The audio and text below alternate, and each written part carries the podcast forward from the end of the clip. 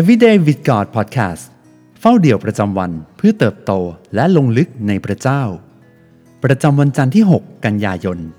2021 ในซีรีส์ Better Together เติบโตไปด้วยกันในพระเจ้า วันที่ 1ทำไมเราจึงต้องการชุมชน จะเป็นอย่างไรหากเราพึ่งพากันและกัน เพื่อเติบโตไปด้วยกันแอนดี้สแตลลีย์สิทธยาพิบาลอาวุโส คริสตจักร North Point Community Church นับตั้งแต่จุดเริ่มต้นของการทรงสร้าง การอยู่ลำพังนั้นหาใช่แผนการของพระเจ้าไม่ ดังนั้นพระเจ้าจึงทรงสร้างการสามัคคีธรรมให้เกิดขึ้นสำหรับมนุษย์ ในปฐมกาลบทที่ 2 ข้อที่ 18 พระยาเวพระเจ้าตรัสว่า การที่ชายผู้นี้จะอยู่แต่ลำพังนั้นไม่ดี เราจะสร้างคู่อุปถัมภ์ที่เหมาะสมกับเขาขึ้น นี่เองที่เป็นจุดเริ่มต้นของคำว่าชุมชน แล้วชุมชนในความหมายของคริสเตียนคืออะไร ชุมชนก็คือการมีความสัมพันธ์อย่างมีความหมาย คือการที่เราใช้ชีวิตร่วมกัน ผ่านการแบ่งปัน การหนุนน้ำใจ การรับใช้ การให้อภัย และการติดตามพระเจ้าอย่างสัตย์ซื่อ ชุมชนคือที่ที่เราสามารถเป็นตัวของตัวเองได้ต่อหน้าคนอื่นๆ เป็นสถานที่ปลอดภัย เป็นที่ที่เราสามารถแบ่งปันความสำเร็จและความยินดี รวมไปถึงเรื่องแย่ๆและความล้มเหลวได้ ชุมชนเป็นที่ที่เราอยู่เพื่อชีวิตของผู้อื่น ทั้งในยามสุข ยามทุกข์ เป็นที่ที่เราได้รู้จัก และเปิดชีวิตให้ผู้อื่นได้รู้จัก ชุมชนคือการติดตามพระเจ้า และเติบโตไปสู่ตัวเราในเวอร์ชั่นที่ดีกว่าของเรา เพื่อพระสิริของพระเจ้า คือการยืนหยัดสู้ทน และช่วยเหลือผู้คนรอบๆตัว ให้สู้ทนไปได้ด้วยเช่นกัน ในยอห์นบทที่ 13 ข้อที่ 34 ถึงข้อที่ 35 เราให้บัญญัติใหม่ไว้กับพวกท่าน คือ ให้รักซึ่งกันและกัน เรารักพวกท่านมาแล้วอย่างไร ท่านก็จงรักกันและกันด้วยอย่างนั้น ถ้าท่านรักกันและกัน ดังนี้แหละ ทุกคนก็จะรู้ว่าท่านเป็นสาวกของเรา พระคัมภีร์นั้นบอกเราอย่างชัดเจนในเรื่องนี้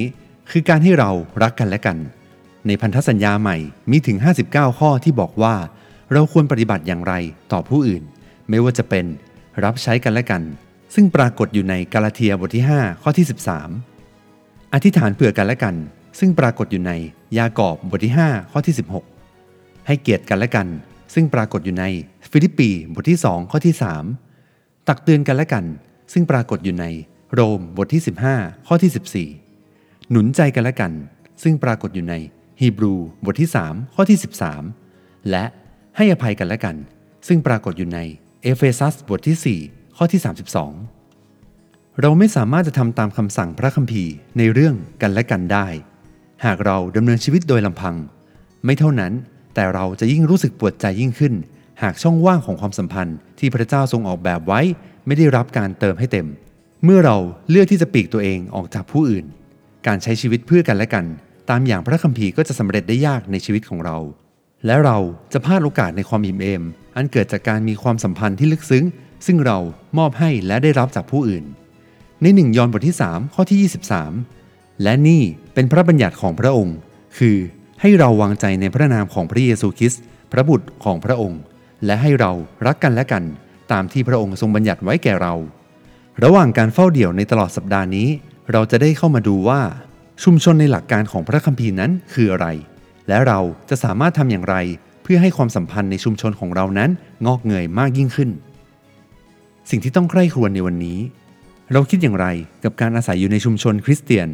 เป็นเรื่องน่าตื่นเต้นหรือน่ากังวล เพราะอะไร ตลอดสัปดาห์นี้เราอยากเห็นสิ่งใดเกิดขึ้นกับชุมชนของเรา อธิษฐานกับพระเจ้า และเขียนเป้าหมายนั้นลงไป ให้เราอธิษฐานด้วยกันนะครับ พระเจ้าที่รัก เราขอบคุณพระองค์สำหรับชุมชนของพระองค์ ขอบคุณสำหรับชีวิตของเพื่อนพี่น้องทุกคนรอบๆตัวเรา วันนี้เราขอพระเจ้า ทรงช่วยเราให้เห็นว่ามีสิ่งใดที่เราควรต้องพัฒนา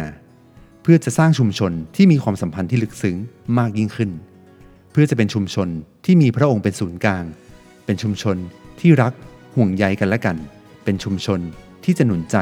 และเติบโตไปด้วยกัน เพื่อกระทำให้น้ำพระทัยของพระองค์สำเร็จในชีวิตของเรา อธิษฐานในนามพระเยซูเอเมน ขอพระเจ้าอวยพรพี่น้องทุกท่านนะครับ